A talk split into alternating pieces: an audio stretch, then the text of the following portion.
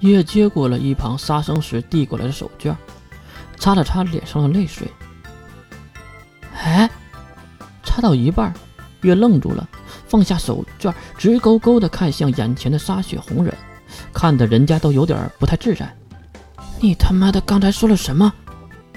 就刚才，这句骂骂的红人也是懵了，连忙回想起刚才的话，应该没有什么过格的才对呀。抱歉。我说了什么不太好的话吗？月将手绢递回给杀生时，光着脚丫走到沙血红忍面前，一把扯住他的衣领，并大声的喊道：“你说你是血骨的妹妹？”红忍这才释然，原来月是在怀疑自己的身份。却看红忍指向自己血红的头发，怎么，这个还能造假不成？月瞬间就怒了。直接将手伸入红忍的衣服里，一把抓住了他的前胸。哎，啊！两个人都懵逼了。红忍终于知道月刚才话中的意思到底是在问什么。月也知道自己有点鲁莽了，因为手中那一团无比松软的东西，怎么想都不可能是男人能长出的物件啊！啊！哈哈哈！尴尬无比的月。拿回了手，并对沙雪红人轻轻点头。抱歉，毕竟你太像男的了。红人当然也觉得尴尬，自己虽然是男性装扮，但是被认为是男性，多少有点头疼。再加上被袭胸，啊，没没事儿，没事儿，毕竟都是女孩嘛。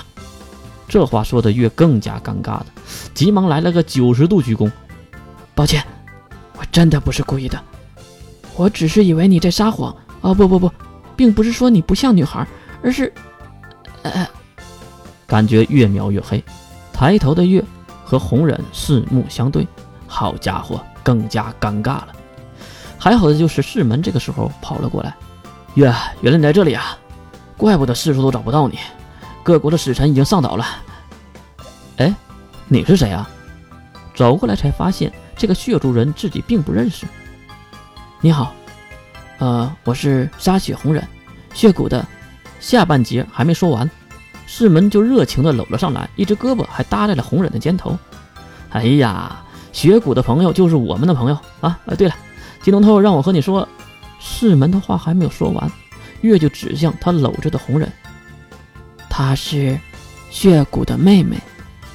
师门耸耸肩。知道啊，妹妹嘛，都是朋友。血骨的妹妹就是我的妹妹。啊啊，妹妹！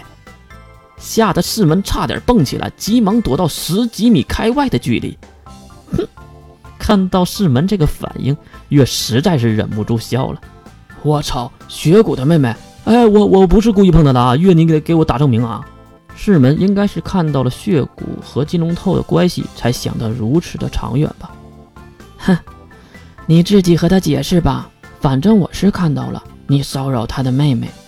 一边说着风凉话，月走向了后山的出口，杀生石也是缓慢的跟在其后。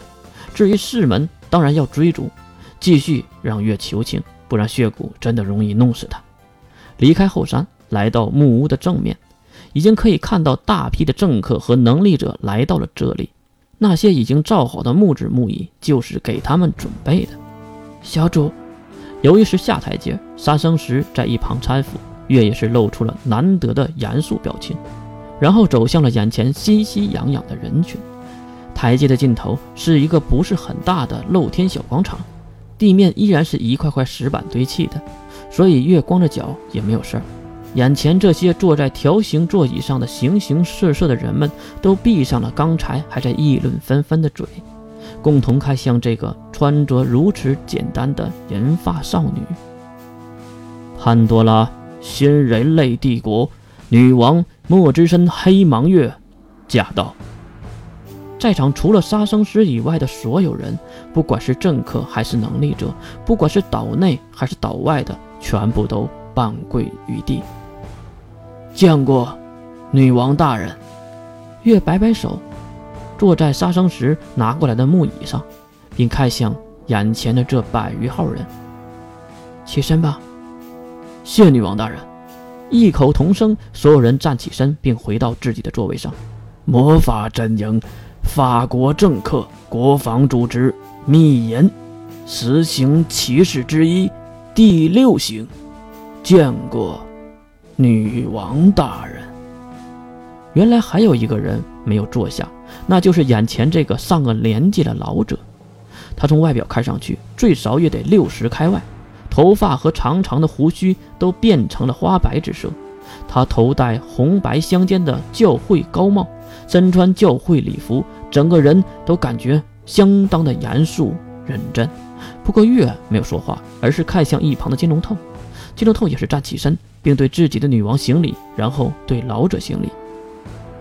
六行大人，您一定有什么事儿，对吧？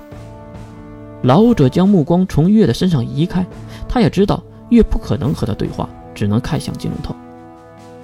回智者，金先生，在贵国刚刚建立之际，我们国的政客曾发表一些不正当的言论，纯属是右翼分子的蜚语。我们密人并不知情。如果有冒犯之处，密人。愿意提供此群人的，金龙头急忙摆手。